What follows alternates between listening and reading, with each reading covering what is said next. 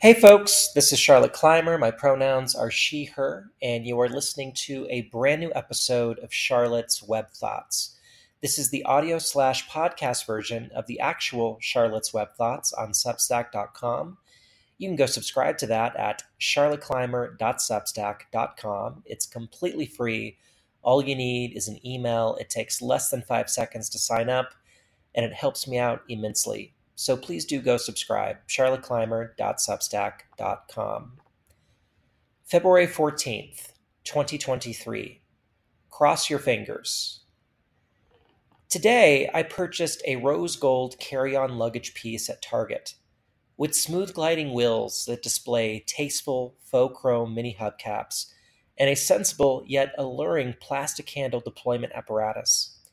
When extended with intention, the apparatus creates a succession of pleasing clicks that are sufficiently muffled by the substance of the polypropylene handle, so as to provide the welcome auditory stimulant one has been conditioned to associate with adventure and air travel, but without the sometimes obnoxious metallic resonance produced by traditional shafts and hand grips. The sides of the case feature a mold of uniformly spaced, abbreviated ribbing that enable more effective traction during handling without compromising the stylistic continuity of the overall design.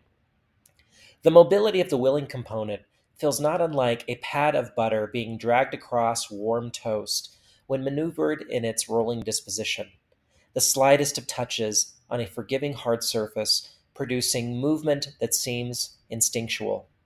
The color layout incorporates just enough metallic trimming to accentuate its feminine expression whilst avoiding a garishness that is not uncommon in the production of mass market high fem luggage.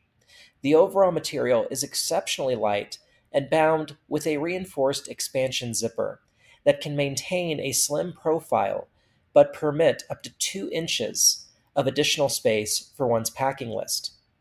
Capitalism tells me that this purchase will fill the gaping hole in my soul and alleviate the severity and frequency of myriad pains within and without.